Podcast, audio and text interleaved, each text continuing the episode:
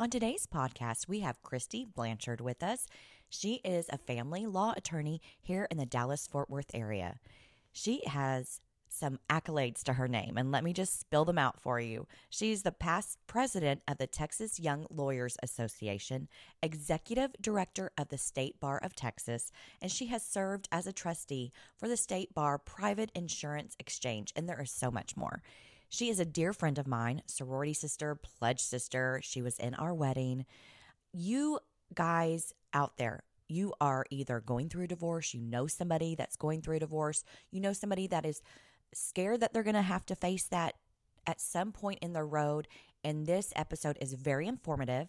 It is a little heavier than some of the episodes that we've had in the past. However, Kristy shares stories and examples to support the information that she is sharing so you will be able to understand it better. It is highly informative. I highly recommend that you listen to it and share it with your friends that need to know this information. So please, please, please join me today as we celebrate Kristy but I'm just glad I get to talk to you. And I'm sorry that we have to talk shop, but I'm so glad to have you as a resource because I it seems like with COVID and everybody living together, everybody improved their homes, but not their marriages.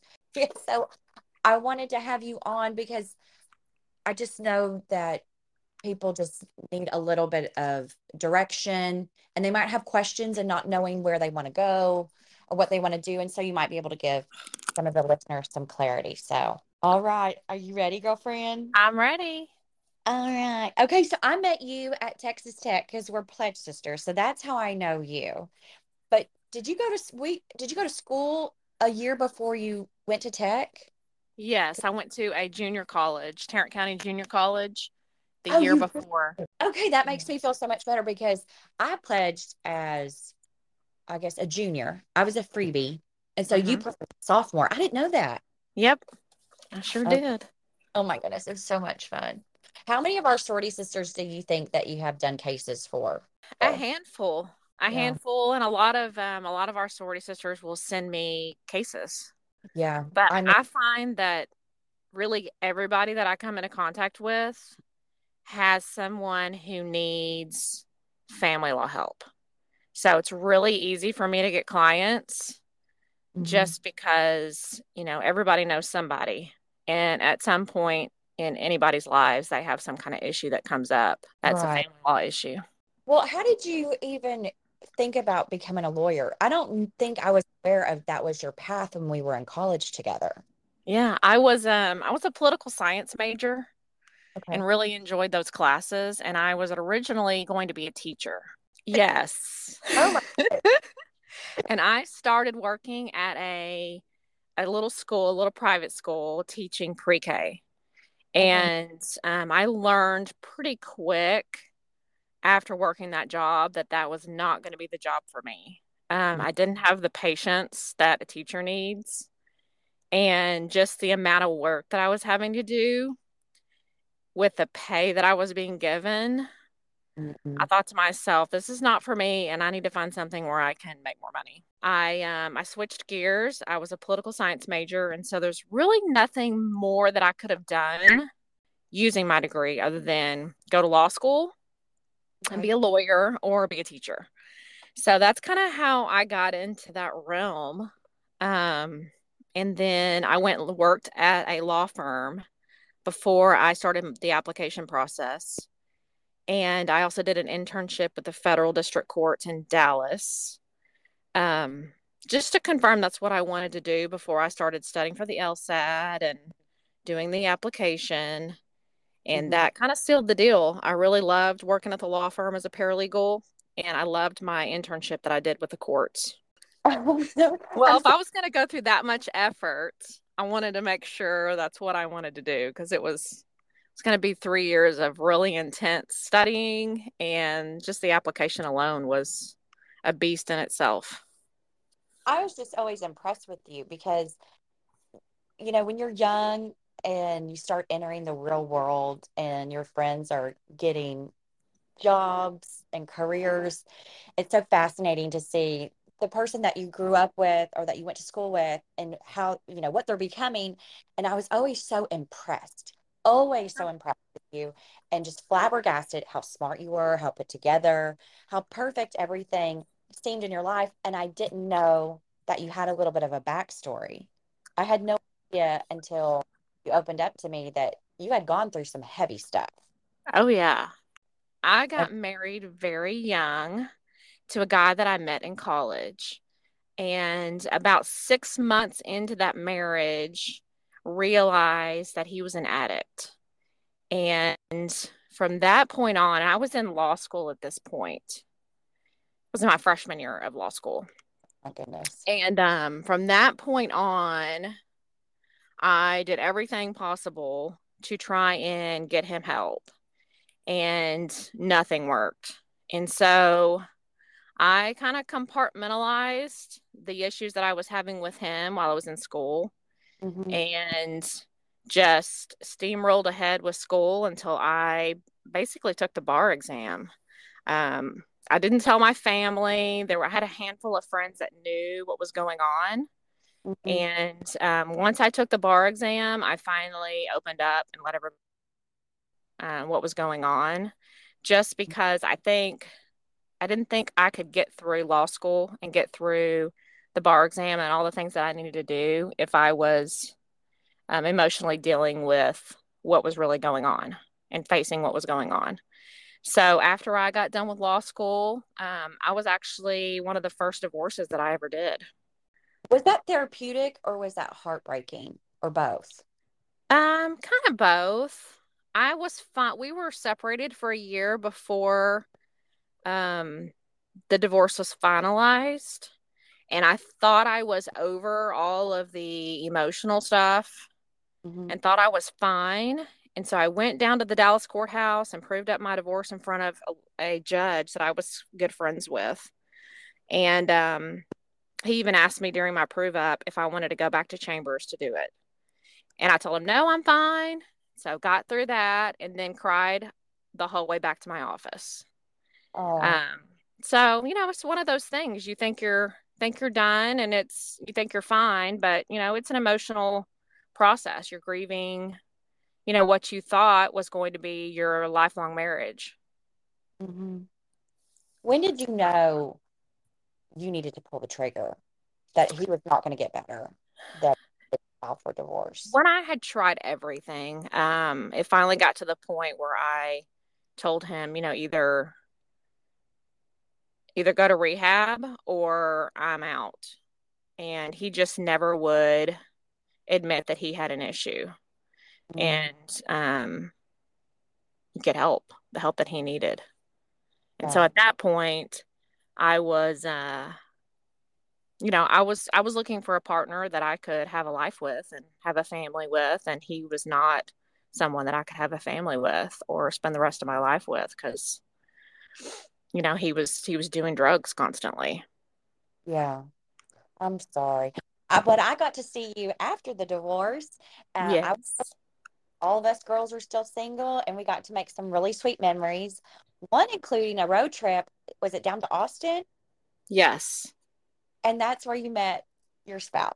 Yes i did. We went down to a ut texas tech game had a great time and uh, ran into him and he came and hung out with us and my sorority sisters grilled him for hours. So i knew at that point in time that he was probably someone that would be good to date because he had already been put through the ringer oh, from all he, my sorority sisters. Nicole and who else was it? Was it just us? Nicole you ashley whitman. My gosh and I feel like there was somebody else, but I can't remember. And we had already been out that day. We had already, you know, been visiting and having a good old time. So he met us at prime time. Yes. he, I remember Nicole grilled him. I grilled him. I mean, we all said if he can handle your friends uh, the first Absolutely. time, Absolutely. he didn't bat an eye. He was and was he were y'all talking? Who who introduced y'all? I can't remember. I have a girlfriend in Dallas that introduced us. My my husband is a home builder and he was a home builder at the time. And he yeah. built a house for one of my girlfriends. And so she had introduced us months before and but I didn't know we were being introduced for that reason. She um she went and told me she had to pick up a key to look at a house at her builder's house. And so that's when we first met each other. And um he knew that we were being introduced as a possible, you know, someone he might want to date. Um, I wasn't interested in dating anybody at the time. And so I just thought we were picking up a key. so uh, we met that night and then um, started dating months later. I love it. And y'all have three beautiful children. Yes, ma'am. And you're the cutest pregnant woman ever. Oh, thank you. Loved seeing you pregnant. Like every time, I was just like, oh my goodness. You did, I mean, adorable pregnant. How was that balancing your career and family? How did that's been really hard. Um, I think it's probably one of the hardest things that women undertake. For me, um, the only way that I could really balance everything and be the mom I wanted to be was doing my own thing. So when my daughter was born, first child, I decided to go out on my own and do my own law practice. And I had a buddy of mine that I did a bunch of state bar work with that also wanted to start his own law firm and start doing family law. And so he approached me to see if be interested in starting a law firm with him. And that's how our law firm began. So he's from the Waco area, or was at the time, and that's where our um, primary office is. And we're still we're still in business today. Um, doing our own thing. We do family law. He does criminal defense. We do some trust and estates, civil defense. Um, we've got lawyers. I don't know how many right now off the top of my head, how many we have, but we've got a whole whole roster of lawyers, and everybody just does kind of something different. And it's been great. And it's the only way that I was able to have control over my own schedule. Mm-hmm. And so I'm able to take the cases I want to take and work the hours I want to work and still be there for my kids. So I try to structure it where I'm doing the bulk of my work while they're in school. And when they're not for the summers and holidays and things when they're out of school, I'm able to be home with them. I want to go over a lot of like shop talk with you because I know yeah. a lot of questions and a lot of families are hurting. But could you tell me so you family law is not just about divorce. There's other things that are involved with family law.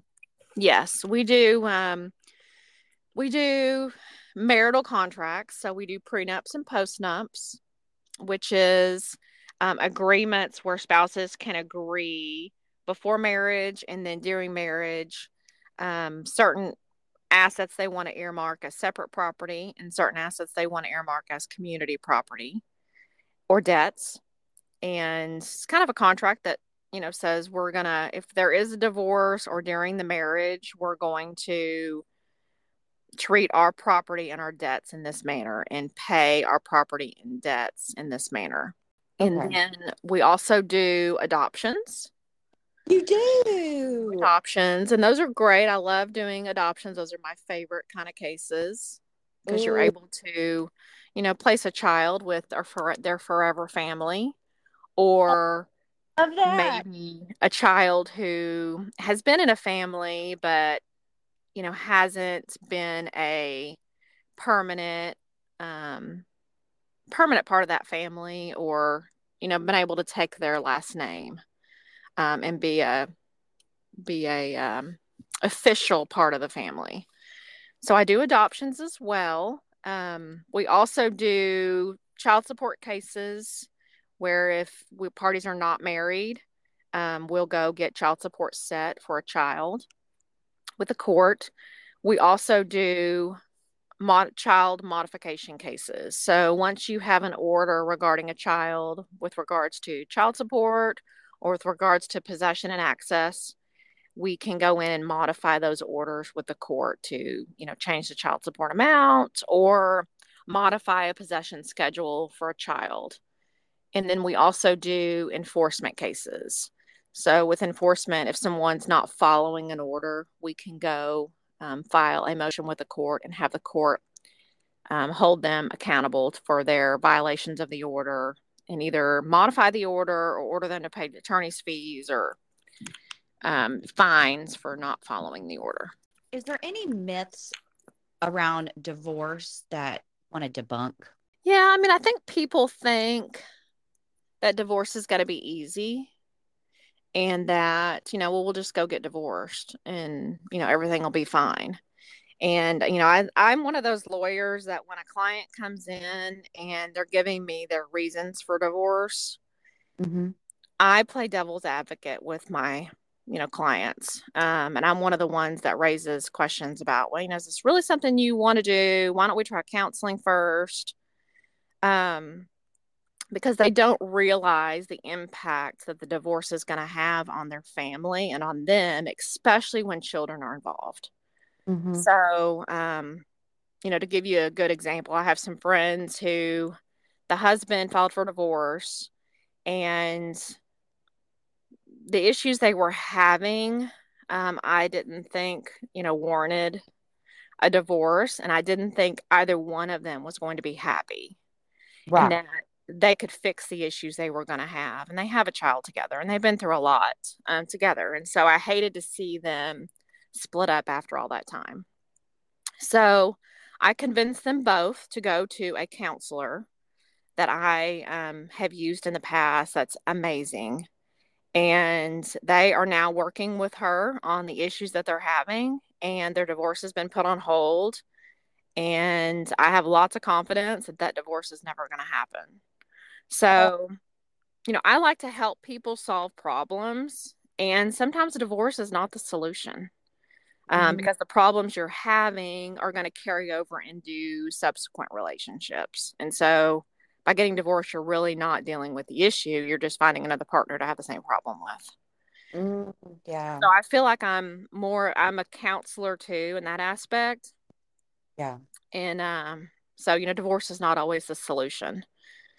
I also have, you know, people that come in that have read stuff on the internet with you know child support or possession and possession and um, at access schedules and things that are just not correct so you know i try to give them a good overview in my consultation with them about mm-hmm. you know what texas law is and how it applies to their particular case and what would probably play out in their case um, if it were to go to court that when, way, when they leave the consultation, they know exactly what they're looking at. Well, so I know you don't want to encourage people to dissolve a marriage, but there are times where it's necessary, like with abuse, and there's several Absolutely. different types of abuse. What types of abuse have you seen in your practice?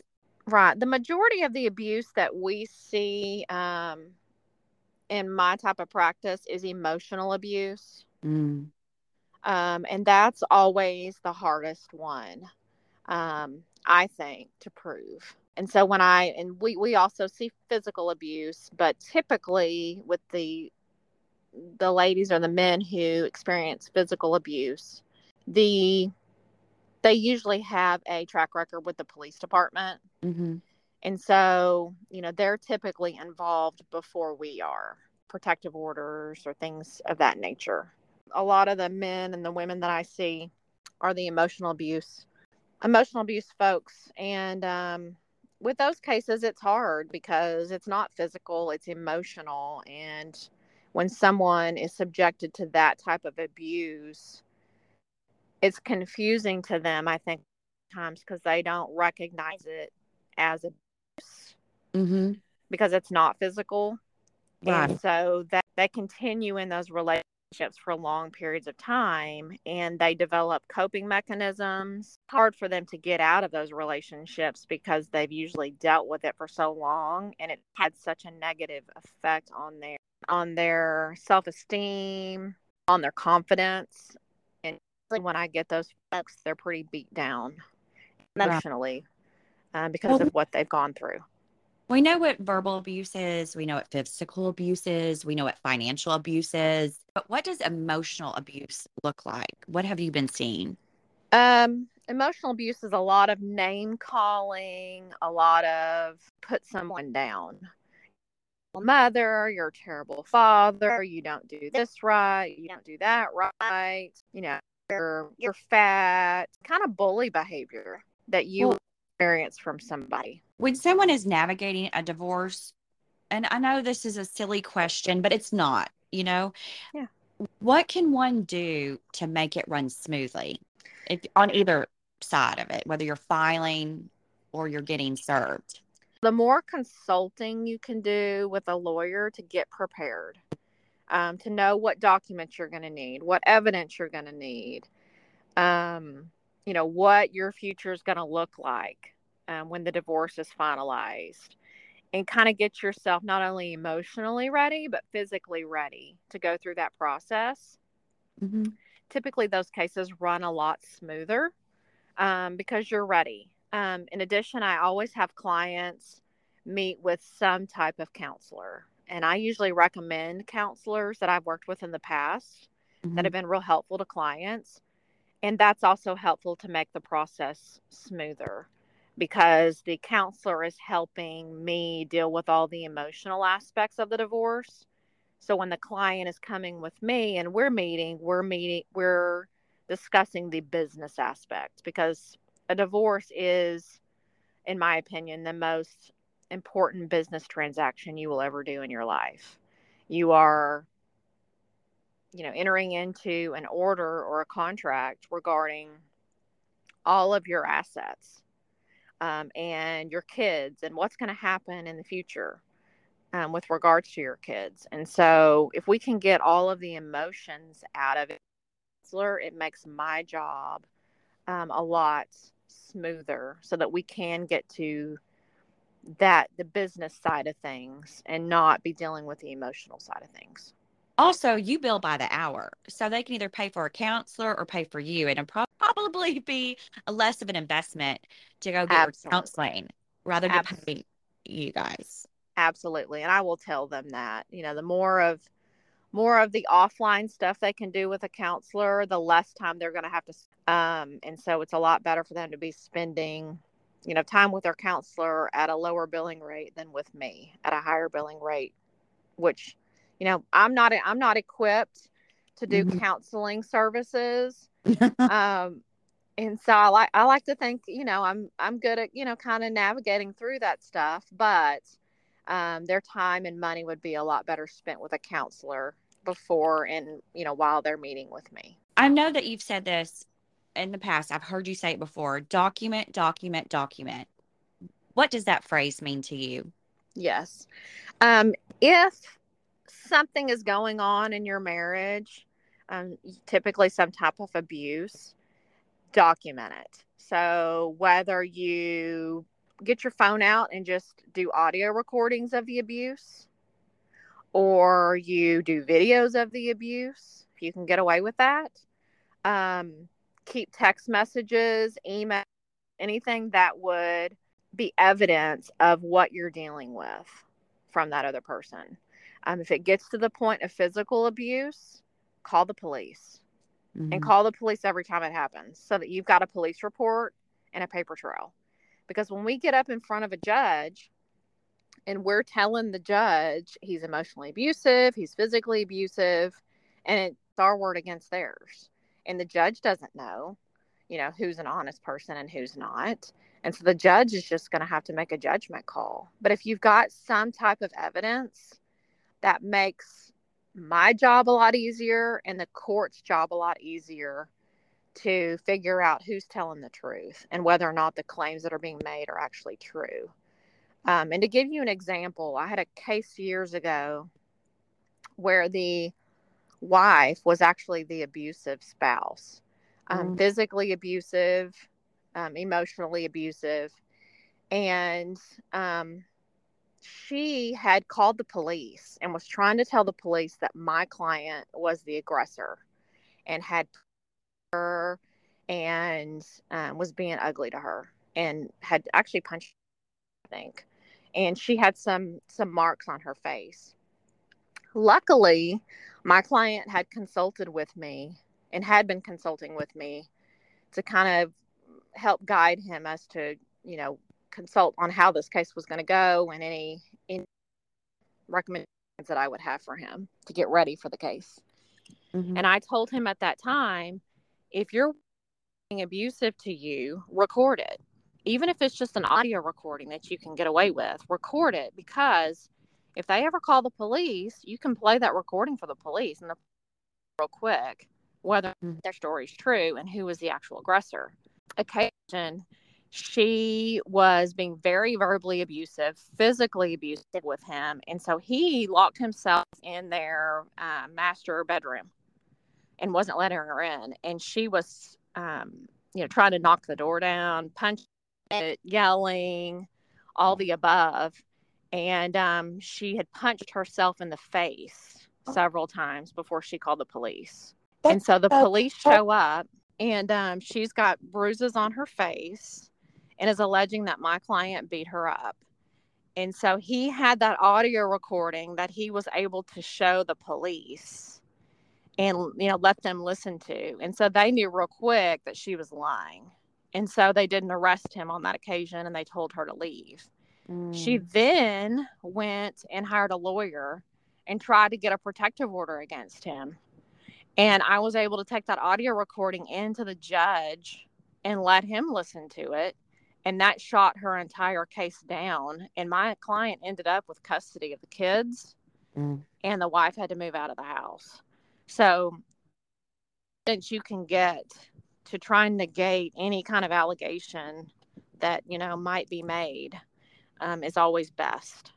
In our line of business, people will go to any lengths, unfortunately, to get custody of the kids, to get an advantage um, in their family law case. People tend to use their children as pawns or weapons.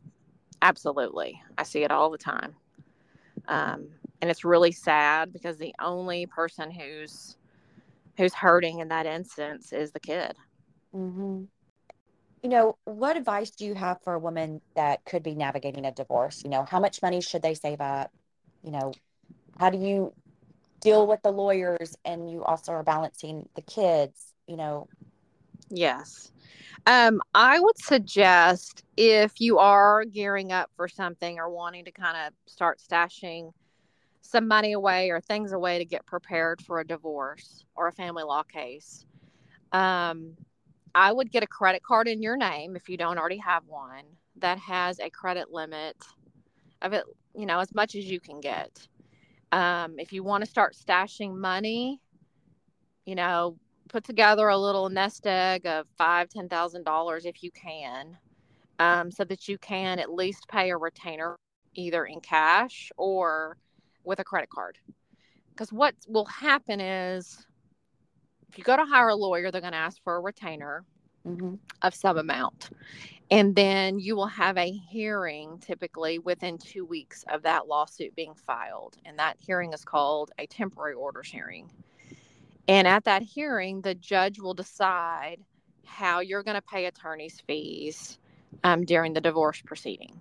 And so if you've got a spouse who's the breadwinner, who's, uh, you know, not allowing the other spouse to have any access to money, the mm-hmm. court at that time at that temporary order hearing can rectify that situation and order the husband or the wife to give the um, spouse with with without the money um, mm-hmm. to pay for their fees or to give them access to certain accounts so that they can pay for their fees um, so if you put it on a credit card then the judge at that time can order the spouse who holds all the cards to pay for that um, pay for that credit card debt so that that other spouse can get representation.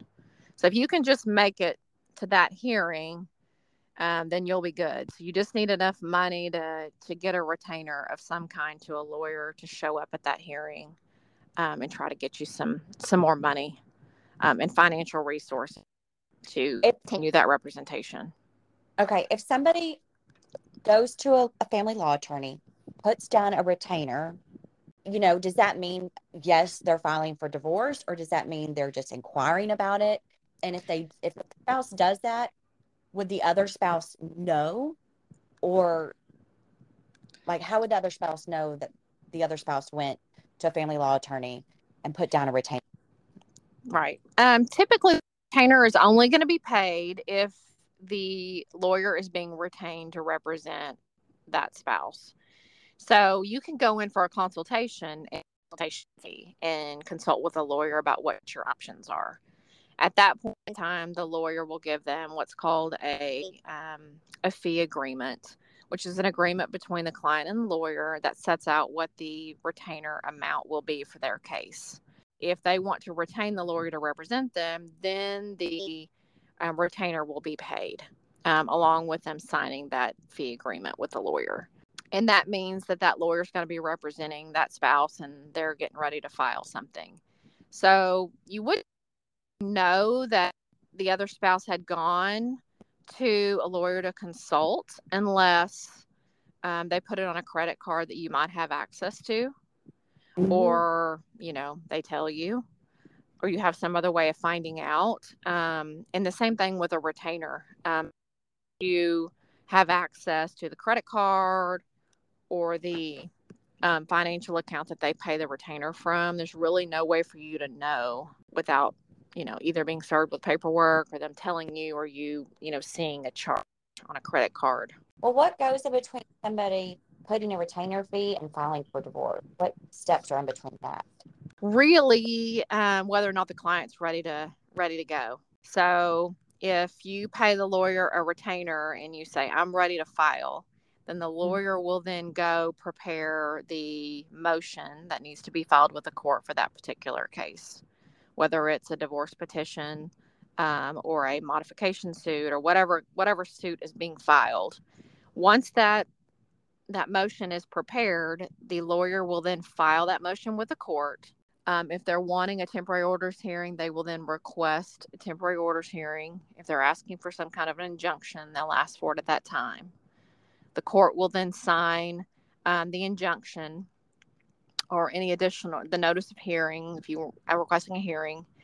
And then the lawyer will ask for the clerk, um, once it's been filed, to prepare citation, um, or they'll get a copy of what's been filed and prepare correspondence to the opposing party.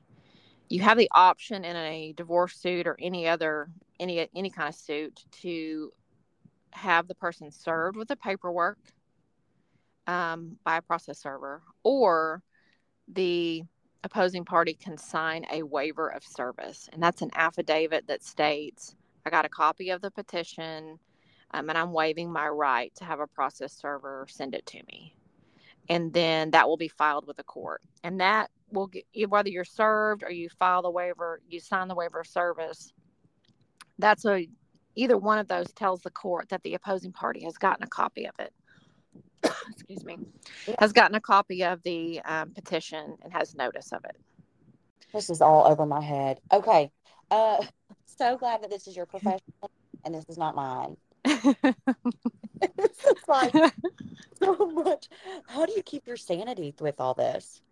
Oh, I've been doing it for a long time. So it's like it's uh just an every everyday event for me. Okay, this is a hot topic. The child custody. There's yes.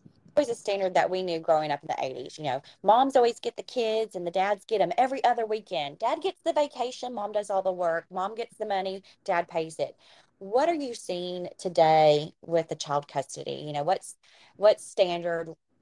You know, I know that anything that's really truly standard, but what are you seeing a lot of as far as time being split up?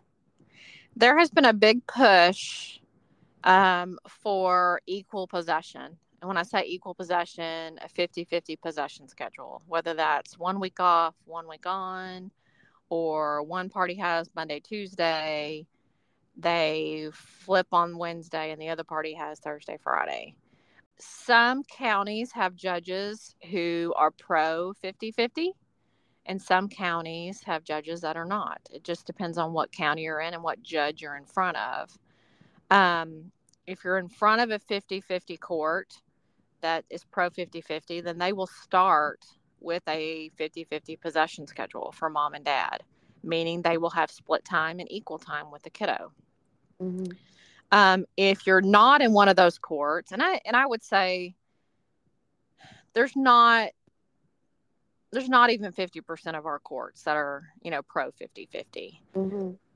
they typically most of our courts will will start with the what we call a standard or expanded standard possession order for the parents and that is one parent is the primary, the other parent is the possessory parent who's exercising the visitation. And our typical visitations are every first, third, and fifth weekend. Um, dad or mom will have possession from Friday to Sunday, or they have the option to have from Thursday to Monday morning. So Thursday when they pick them up at school till Monday morning when they drop them off. That's expanded and they have the option if the court allows them to to say that I want the expand. Um, if the regular standard possession, it's Thursday, um, either overnight from when they pick them up from school to when they drop them off on Friday to school, or from six to eight in the evening. And then on the weekends, first, third, and fifth, from Friday, either when the kiddo gets out of school or six o'clock, until Sunday at six o'clock. They're pretty split. Um, the Christmas one party will have from when they get out of school for Christmas until December 28th at noon. The other party will have from December 28th at noon until when they go back to school or mm-hmm. 6 o'clock p.m. on the day before. Mm-hmm. Um, and that will alternate every other year. Who has Christmas, the first part of Christmas, so mm-hmm. Christmas Eve, Christmas Day, um, yeah. will not have Thanksgiving in that year. The other party will have Thanksgiving. Okay. And that then spring, sense. yes. And then spring break is typically um, the party who is exercising possession. They will have spring break. Okay. And then the kid's birthday, they'll have from, you know, whoever's not already in possession would have the right to have six to eight on the kiddo's birthday to take them to dinner or something. Mothers have Mother's Day weekend, fathers have Father's Day weekend. Um, and those are our, you know, standard holidays. For summers, um, the person who's exercising possession would typically get 30 days in the summer if they live under 100 miles from the kid. If they live over 100 miles, then they have 42 days. Um, with the the other parent who has um, primary possession would typically get one weekend um, of possession during that 30 days. Common law marriage. When in the state of Texas, when a couple has been married for 10 years, if you dissolve a marriage, it's 50 50 split with the assets. Is that correct? On a common law marriage? Well, if you've been to, if you've been married for 10 years, but does common law marriage did that also equate with actually being married for 10 years with the alimony or with the child support or anything or i'm not to ask what i'm asking i guess i, I know what you're asking let me uh really hard to prove um, and a lot of our courts courts are reluctant to find someone common law married um, unless they see certain things um, and typically the courts like to see the parties filing their taxes, their federal income taxes, as a married couple. That's one thing they'll look at. Okay. So, and they'll also look at to see if um, you're holding yourself out as married, or um, if you've got, you know, things things together like you know elect- electric bills, uh, mortgages, things that where you're named as a married couple mm-hmm. are put on there as a married couple. Um, there is no requirement for statutory requirement for the amount of time you live together. So, what if somebody was married? What if somebody wasn't married and they were common law? You know, then the court would treat you just like a party going through a divorce. Well, but what if you were common law and then you got married? Like you physically, you were common law and you went through all the things that you said. You know, you had health insurance, you had bills, y'all were living together, mm-hmm. um, but you didn't actually have a physical ceremony. You know, somebody could have gotten pregnant within that time. You're trying to get, you know, have the baby and get thin before you wanted to get your wedding dress, whatever mm-hmm. be.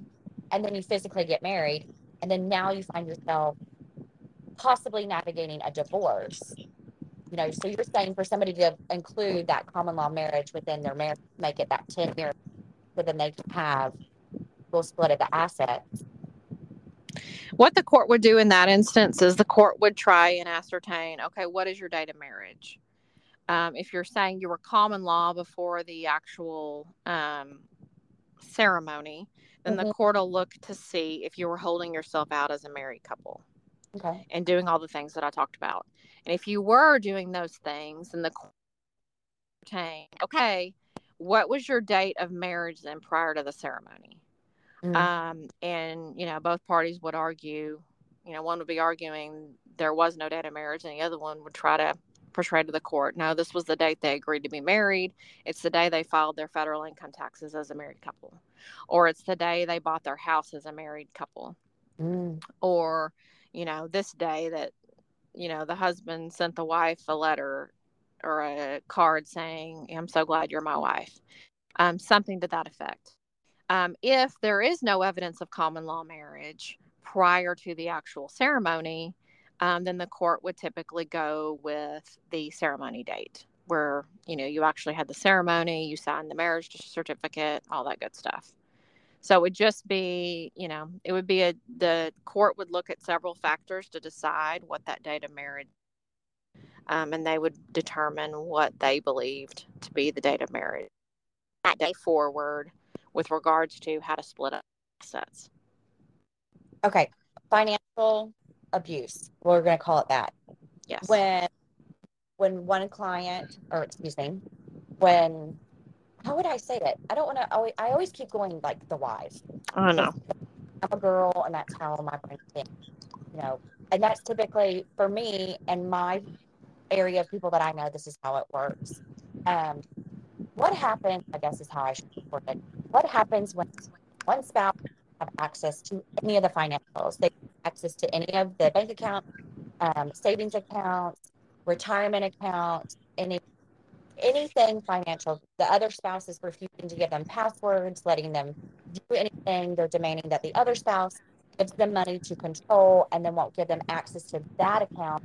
But yet they are in the financial field. Isn't that mm-hmm. not that's that's that's being controlling and abusive when you don't have access, right? And and a divorce will fix all of that. Um, in a divorce suit, when you go to that temporary orders hearing, um, or even during the discovery process, the court is going to order that the non-control spouse um, have access to all the bank account records, um, all the retirement account records and be given access to money, whether the controlling spouse has to pay them a certain amount of money every month, mm-hmm. attorneys, you know, bills, mm-hmm. or um, the court, you know, gives them, you know, access to a certain account for all their bills out of. Um, so the court is going to be the equalizer um, in those types of cases so that the non controlling party is going to gain access um, to those accounts and also to uh, monetary assets so that they can pay their bills. What is alimony and does that exist in Texas? How does that even? It does exist in Texas. Um, you have to be married for 10 years or more um, or be a victim of domestic violence.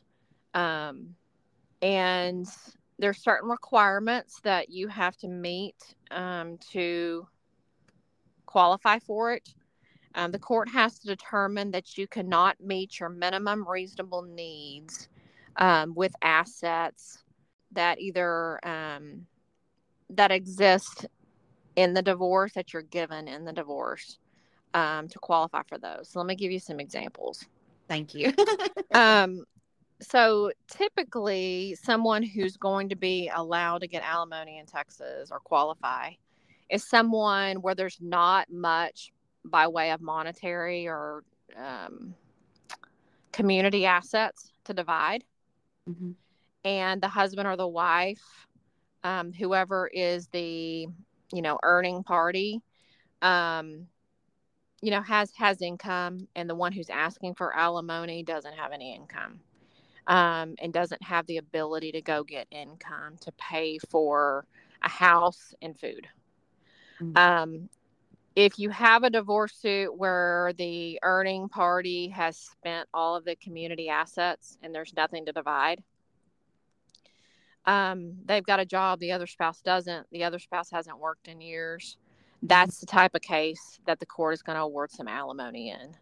um, because that spouse is not going to be given any assets in the final order that can help help them pay for things mm-hmm. and they don't have the means to go get a job to pay for things so that's what you know those are types of the cases that i see the court awarding alimony in if you have a case where you've got an estate of you know 500000 a million you know 500000 up um, or even a little less than that and the wife's going to be given or the husband whoever's asking for alimony is going to be given um, you know some of that estate in an amount that the court feels they can provide for their minimum reasonable needs going to qualify hmm. because mm-hmm. they're going to be given assets that they can sell um, to pay for their you know pay for their living expenses. The court's also going to consider the amount of child support that the requesting party is going to get upon the divorce. So you know if you're getting child support to the tune of you know a couple thousand dollars a month then if that's sufficient to provide for your minimum reasonable needs then the court may not award alimony. Um, it's totally subjective um, to the judge who's deciding. They have the authority um, and they're the fact finder unless you have a jury um, to decide whether or not you know someone is entitled to um, alimony in Texas. Now, you can get temporary support in a temporary order while the suit is pending, and it's a lot easier to get temporary support than it is to get alimony, mm-hmm. Um, because the court on a temporary basis really can do whatever they want to do um, without it being appealable by, by our Court of Appeals. Mm-hmm. So, um, you know, if you may not qualify, you may not be married for 10 years, there's no um, domestic violence um, that's gone on during the divorce, and maybe you have a job, but you don't have enough to pay for the marital residence, you know, exclusively by yourself, mm-hmm. Um, or your car payment or things of that kind. Um, then the court can order the other party to pay temporary spousal support. And then they would, you know, you give the court a budget. This is what it costs for my client to live in the house. This is what she makes. Um, or this is, you know, what she's getting in child support every month if she's not working. Um, and then the court will order the other party to pay the deficit while the court while the divorce suit is pending. I don't know how to deal with this stuff all the time. Is, do you have or have you seen people that are not willing to work? You know yes meaning, I've, yes i've know, seen it and in those te- those cases are always the hardest um, especially if it's my client um, because if we're you know a person ready for a divorce the reality of things unless you've got a really sizable estate that your client's going to be given um, is going to have to go back to work whether they like it or not um, mm-hmm. so you know in those cases a lot of times the judges on temporary support and temporary support hearings mm-hmm. will mm-hmm. order the the working spouse to pay the temporary support to the non-working spouse for a period of time um, and they do that to try and give the non-working spouse some incentive to go get a job and they'll you know a lot of judges will tell them at that i'm for him to pay this or her to pay this for six months and after that six months time you know they're not going to be ordered to pay that anymore. You've got six months to go get a job. Yeah. Um very generous because you know sometimes people within the marriage you know there could be a party that refuses to work or one of the parties you know could be where they couldn't work because they had a child that was too young or that had special needs. And so you know the other the spouse has been out of the workforce for such a long time. And then when you get back in the workforce, you can't get the kind of job you had before you had a kid or yes. taking. So it gets very complicated. I've heard, yes. heard somebody say, um, you know, I would rather give my spouse half of everything I have for the rest of my life versus living with them and giving them everything and they're trying to control me. And I thought, wow, you really yeah. don't want to be in that marriage. Like that marriage was life sucking for you. Okay. Yes.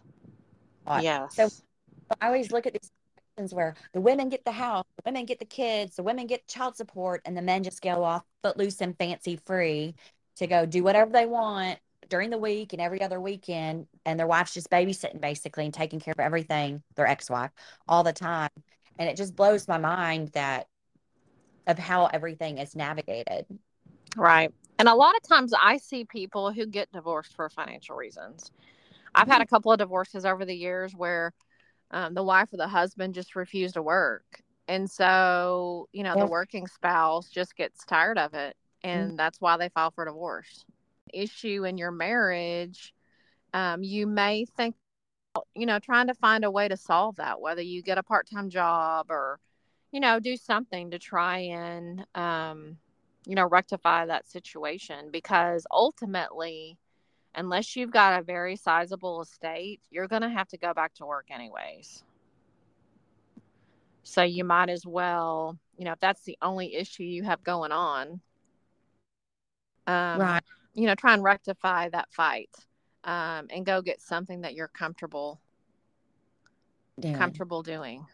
What is the silliest thing that you've seen somebody file for divorce over, or what's the silliest thing you've heard of? Um, two cases come to mind. I had one years ago. My client was in her 80s. Her husband was in his 80s, maybe early 90s. Okay. And um, they had from previous marriages, so they got let married later in life, and they already had kids. And their kids were fighting over what they were going to be entitled to upon their parents' death. Oh my goodness. And just ruining these elderly people's marriage and making their lives miserable. And so um, the husband in that case, you know, loved his wife, but he, you know, was confused and conflicted because his children were, you know, making up all kinds of stuff and telling him the wife was stealing things or her kids, which wasn't true. Um, but they actually forced their dad to file for the for divorce. Um, and we had a temporary orders hearing where one of the the the parties, the elderly parties, were so distraught. The wife had to have open heart surgery because um, she had a heart attack during the process. Oh so we had to have a hearing with her in the hospital bed. That both of the clients were crying. Um, they loved each other. They were sneaking around to see each other. It was really terrible. Um, and we ended up um, getting them to do a post-nuptial agreement to satisfy their kids as to what their kids would be entitled to upon their death. Oh my goodness. Um, so that we could keep, you know, let them stay together. But it was it was a horrific case. Um, and one of the silliest things I've ever seen. So that was one. And then I had another case of couple who were raising their grandchild. Mm-hmm.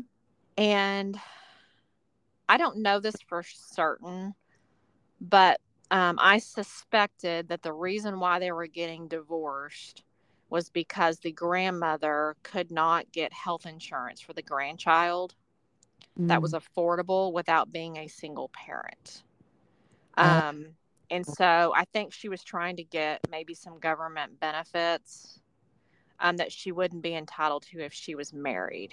Mm-hmm. And why I did that is um, this older couple would come to my office together. Oh.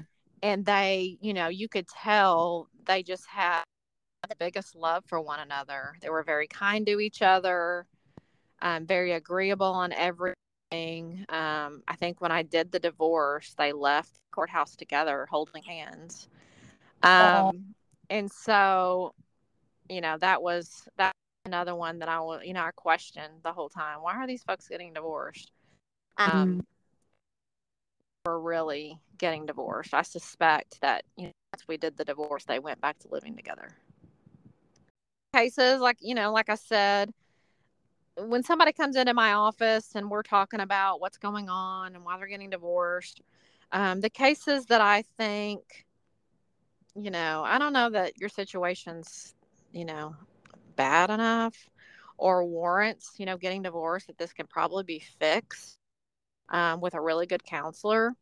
or maybe you know getting a part-time job you know finding finding ways to resolve their issues without a full-blown divorce that's my number two um, and how i try to help people as opposed to just you know taking their money for a divorce regardless of what the situation is because at the end of the day i want my client to be happy mm-hmm. and solve their issues and you know taking their money and giving them a divorce on a case that they're it's i know based on my experience the divorce is not going to fix the issue mm-hmm. um i just i it gives me pause to do and i don't like to do that um if i can help it because you know i know at the end of the day that's not going to resolve their issue.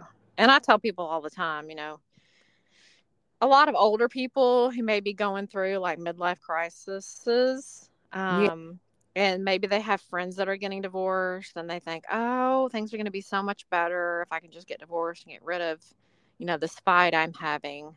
Um, you know i like to give them examples and give them pause on you know grass is not always green on the other side mm-hmm. you know the older we get the smaller the pool is of you know possible uh, spouses.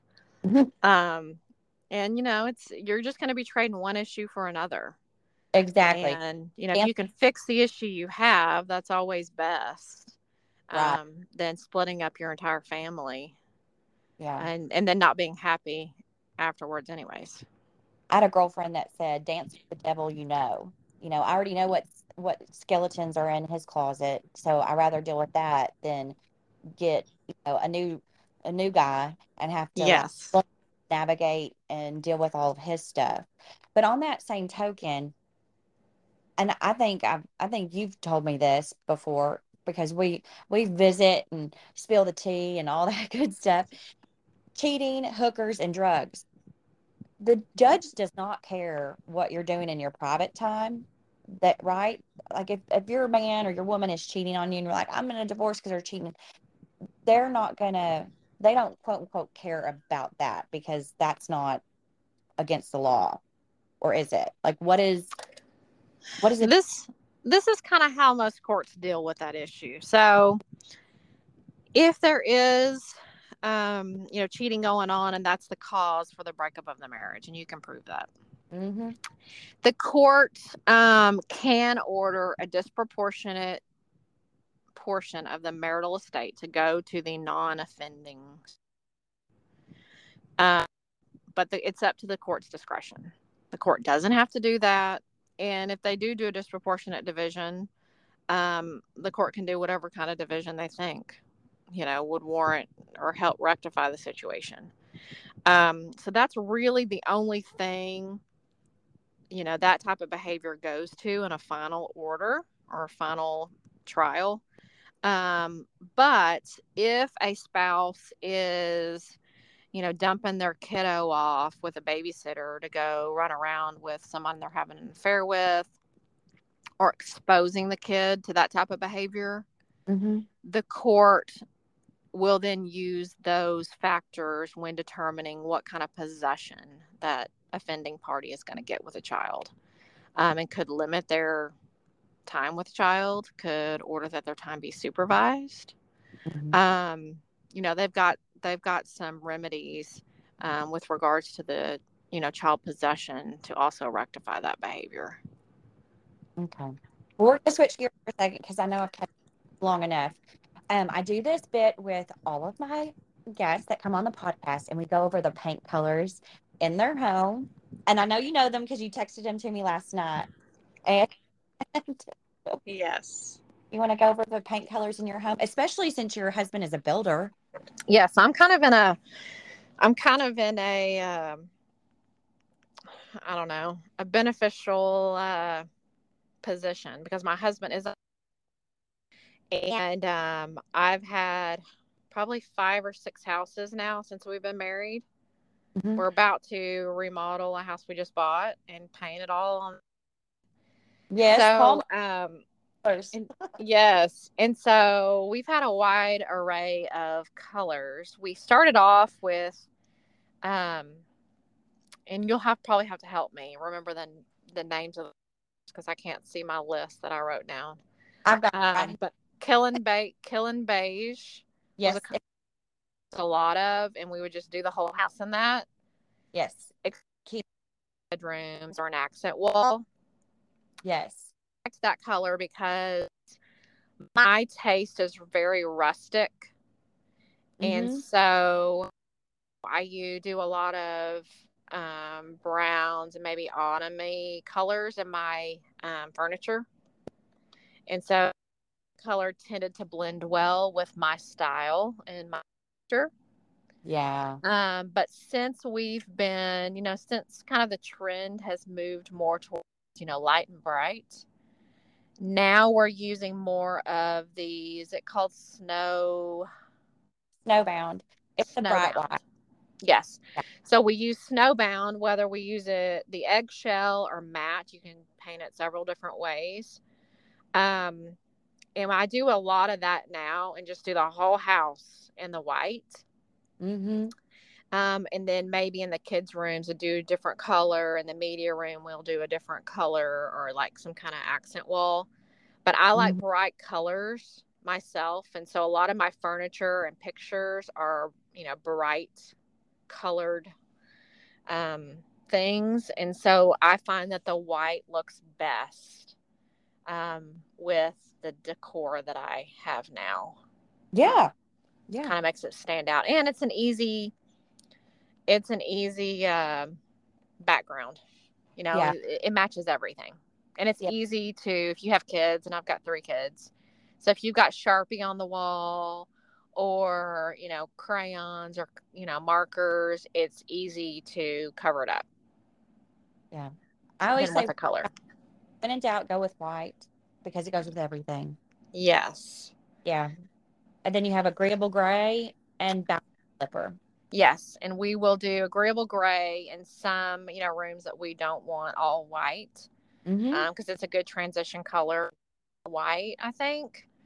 Mm-hmm. um, and then my my daughter's room the last one we did a color in we did the ballet slipper because she had kind of um, her furniture was dove gray um, you know light pink um, flowery kind of and that that looked really well with the dove gray and the white furniture that we had in her bedroom oh yeah well okay i'm gonna give you uh, i love ballet slipper and that's benjamin moore color so you have the other colors are Sherwin colors. Um, so if you want to try something different, but you still want it to be close to the colors that you told me, mm-hmm. Pure white instead of snowbound. Pure white is more neutral. Snowbound can pull pink undertones, but snowbound is brighter than. If you're wanting a cleaner white, you definitely want to do snowbound. And then beige is it's been used a lot, and that is, I think, the locator number is 204. And if you go to 205, natural linen is just a little bit more stony, a little less yellow in it. Mm-hmm. I think you might really like that color because it'll keep you in that neutral zone, but just and keep you um more. It feels more earthy without okay. like flesh. That makes sense. And then Gossamer Veil is almost identical to Agreeable Gray. It's just a hair lighter and it's it's really really pretty and i love gossamer veil with pure white when you have extra dark floors it looks really polished so just remember those colors so if you want to keep it the same but you want to change it up and do something that's not as overused those would be the color absolutely no i need to get that list from you I, I can text it to you in a heartbeat okay how can people get a hold of you to services Okay. Um, well, my law firm's name is Blanchard Thomas, mm-hmm. and um, our website is blanchardthomas.com. And you can find our office number there so they can reach me in that way. They can also send me an email to Kristy, K R I S T Y, at Blanchard, B L A N C H A R D, Thomas, T H O M A S dot com we have a our primary office is in Waco. Um, however, I've got a satellite office um, here in the Dallas area. Mm-hmm. And so we practice pretty much all over the Metroplex and a lot of the small, small communities. So if we can't help you and it's not an area where we practice, I always tell people I will find the right lawyer for you. Um, my law my law partner and I both served as presidents of the Texas Young Lawyers Association. I was gonna and, gotta go. Yes. Oh, mentioned all your accolades. And the beauty of that is I know lawyers all over the state of Texas. Mm-hmm. Um, and all the family law attorneys are all over the state of Texas. So if you need specific to your area, I will help you find that lawyer. Mm. Thank you so for sharing so much of yourself with me today. I really appreciate it. And I know oh, thank you too. Yes, thank you so much. It was so much fun. Well, thank you again. I'll talk to you soon. Sounds Hey y'all, it's Faith. Are you thinking about painting your home or business and you just don't know where to go? Or you need a little extra encouragement that you are going in the right direction? Well, I'm your gal. Make sure to go to my website at bluebonnethome.net and contact me today for an in home color consultation or virtual. Thanks for listening. Until next time, I'm Faith with Bluebonnet Home.